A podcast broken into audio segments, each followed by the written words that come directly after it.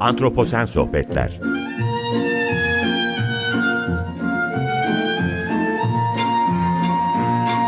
Hazırlayan ve sunan Utku Perktaş Merhaba, iyi akşamlar herkese. Antroposen Sohbetlere hoş geldiniz. Ben Utku Perktaş. Bugün doğa tarihi çatısı altında şehirler evrimi yönlendiriyor mu sorusunu cevaplamaya çalışacağım programda. Bu soruya ilişkin e, esasında Yetkin Report'ı Ağustos sonunda bir yazı yayınlamıştım. E, bu yazının aslında farklı bir versiyonunu bugün dinliyor olacaksınız.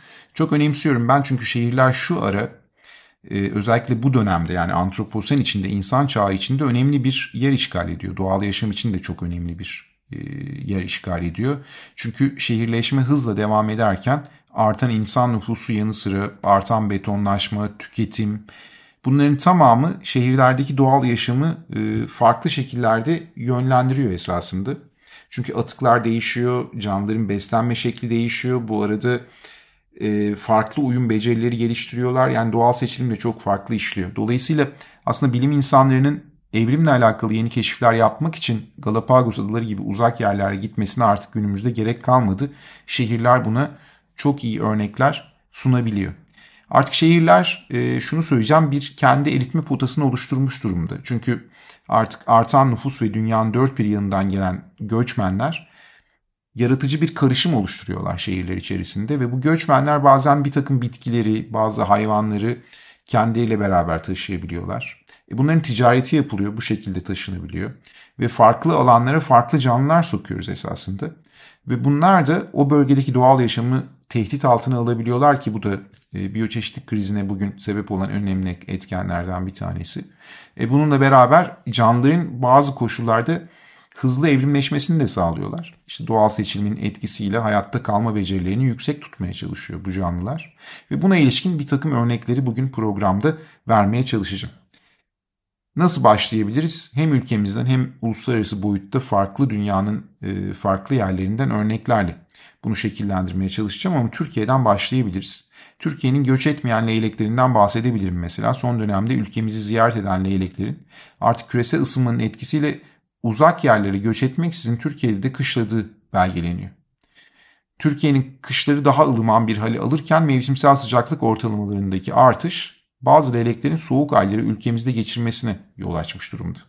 Bu raporlanıyor artık hani bilimsel olarak da e, kanıtları ortaya konmuş durumda. Yani somut olarak bildiğimiz bir şey.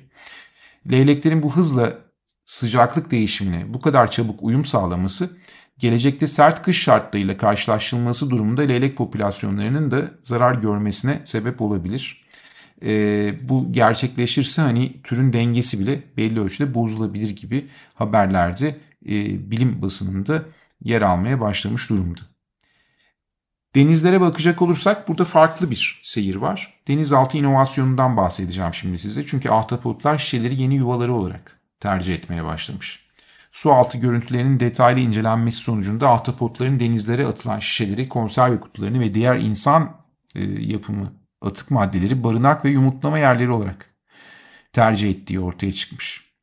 Bu durum ülkemiz denizleri için de geçerli bir e, durum. Ancak bu görünen kadar olumlu bir durum değil esasında. Hani duyduğumuz kadar yuva yer oluştu e, işte ahtapotlar için iyi bir şey gibi düşünülmemeli.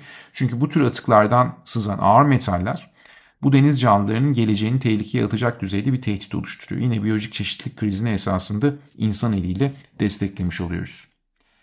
Kuşlarla insanlar arasında da bir yarış var. Ee, yine kuşlardan devam edecek olursak Singapur'un her köşesinde rastlanan bir kuş var çiğdeci kuşları. İlk olarak yaklaşık 1920'li yıllarda 20'lerin ortalarında Endonezya'dan evcil hayvan olarak Singapur'a getirilmiş. Günümüzde ise artık bu kuşlar sayıları ve çıkardıkları özgün sesleriyle insan nüfusuyla rekabet eder bir hale gelmiş bu bölgede. Yeşil papağanları belki bilmeyeniniz yoktur. Ee, siz dinleyicilerimiz belki aşinasınızdır yeşil papağanları ama şehirlerimizin tropik misafirleri. Hem Ankara'da hem İstanbul'da ve ülkemizin diğer kentlerinde e, coğrafyanın yerli sakinleri arasında yer alıyorlar artık yeşil papağanlar. E, kafes kuşu ticareti sayesinde Avrupa şehirlerinde de bir yeni yaşam alanı buldu bunlar. Dolayısıyla ticaret e, sonucu farklı coğrafyalara gidip o coğrafyaların e, bu ticaret sonucunda kaçan bireyleri o coğrafyaların yerli kuşları arasında yer alıyorlar. Dediğim gibi benzer durum Avrupa şehirleri için de geçerli ve bu konudaki en dikkat çekici detay ise Londra'dan. Londra'da bu türün beslenme alışkanlıkları arasında Anadolu'dan getirilen at kestanesi tohumlarının yer alması yer, e, bilgisi yer alıyor.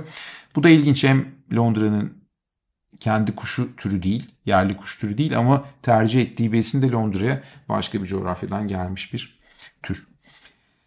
E, hızlı Kuzey Amerika istilasından bahsedeceğim. Ne demek istiyorum? Sığırcıkların 100 yıllık hikayesine bir bakalım. 100 yıllık yükselişine daha doğrusu. 19. yüzyılın sonlarına doğru ilaç, ilaç üreticisi olan Eugen Schifferlein, Shakespeare'in eserlerinde adı geçen her kuşu ABD'ye getirme hedefiyle yola çıkmış. 1890 ve 91 yılları İngiltere'den 80 sığırcık çiftini New York'a taşımış ve Central Park'ta bunları salmış doğaya.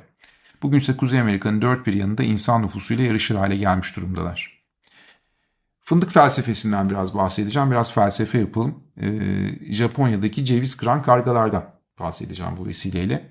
Sendai şehrindeki leş kargaları trafikten yararlanıyor ve büyük fındık ve cevizleri kırmak için trafiği kullanıyorlar. Ee, yavaşlayan araçların tekerlekleri arasında ceviz atıp ardından aracın geçmesini bekliyorlar ve cevizin kabuğu nu açmayı ve içini çıkarmayı öğrenmişler bu sayede. Bu sıra dışı yetenekleri ünlü doğal belgeselcisi David Attenborough'un seslendirdiği bir filmde de hayat buluyor. Kuşlar süt şişelerini de açabiliyorlar. İngiltere'de ötücü kuşlar yaklaşık 100 yıldır kendilerini hayrete düşürecek bir yetenekle donanmışlar. Kendileri bile bundan hayrete düşüyorlar. Süt şişesi açma becerisi şehir sakinlerini hem hayran bırakan hem de zaman zaman sinirlendiren bu yetenek üreticiler metal kapaklarını pazara sunmaya başladığında bu şişelerin böyle olduğunda bile kuşların bu görevi kolayca yerine getirebildiğini göstermiş. E, dolayısıyla kuşlar bu konuda çok becerikliler. İzmaritlerin sıra dışı kullanımı bu benim e, okuduğum e, çok ilginç e, uyum süreçlerinden bir tanesiydi. Şehir kuşlarının şaşırtıcı yardımcısı olmuş izmaritler. Meksika'da ornitologlar yani kuş bilimciler serçelerin yuvalarını dolduran sigara izmaritleriyle karşılaştığında bunun arkasındaki sırrı çözmeye çalışmışlar. Araştırmalar kuşların aslında bu izmaritlerin içerdiği nikotinin akarları, pireleri ve bitleri uzak tutma özelliğinden yararlandıklarını göstermiş. Çok ilginç bir bilgiydi bu da. Gelelim örümceklere. Kuşlardan çok gittik ama e, omurgasız canlılara bakacak olursak örümceklerin kural tanımazlığı, şehir ışıklarının büyülü etkisinden yararlanıyor örümcekler. Viyana'da örümceklerin bir köprünün floresan ışıkla aydınlatılan bölümlerine ağ örmek için doğal gereksinimleri olan karanlıktan vazgeçtiklerini gözlemlenmiş Viyana'da. Şehirlerin etkisi sadece hayvanların davranışında görülmekle kalmıyor. Şehirleşme aynı zamanda hayvan evriminin gidişatını da bu şekilde değiştiriyor. Amerika'dan bir örnek var ki bu e, gerçekten çok sıra dışı. Otoyol köprüleri ve uçan dönüşüm. Kuşların kanatlarının ilginç serüveninden bahsedeceğim bu başlık altında. Şimdi bir kuşun kanat şekli onun hayat tarzıyla yakından ilişkili. Uzun sivri kanatlar hızlı uçuş için mükemmelken e, daha küt kanatlar, kısa ya da yuvarlak diyebileceğimiz kanatlar hızlı manevra yapabilmek için, hızlı dönüşler için ve hızlı kalkışlar için ideal bir e, uçuş tarzı sunuyor. Amerika Birleşik Devletleri'ndeki ekologlar 1980'lerde inşa edilen beton otoyol köprülerinin bu köprülerin yuvalama alanı olarak kullanılan kırlangıçların kanat açıklığını nasıl etkilediğini araştırmışlar ve bu keşif, bu araştırmanın sonucunda ortaya çıkan keşif son 40 yıl içinde kuşların kanat açıklıklarının neredeyse 2 mm azaldığını ortaya koymuş. Yol kenarındaki kuş ölümleri üzerine yapılan ölçümler ölen kuşların hayatta kalanlardan daha uzun kanatlara sahip olduğunu göstermiş ve bu da doğanın otoyollarla olan etkileşimindeki benzersiz evrim hikayelerini gün yüzüne çıkarır. Nitelikte bir hikaye olarak karşımıza çıkıyor. Benim çok ilgimi çekmişti. Burada bahsettiğim örnekler genel olarak insanların ve özel olarak da şehirlerin küresel olarak yaşamın evrimini yönlendiren baskın bir güç olduğuna dair şimdiye kadarki en net kanıtları sunar nitelikte. Ve bu örnekler şu anki haliyle şehirleri gezegenimizin üzerindeki yeni bir fenomen olarak gözler önüne seriyor.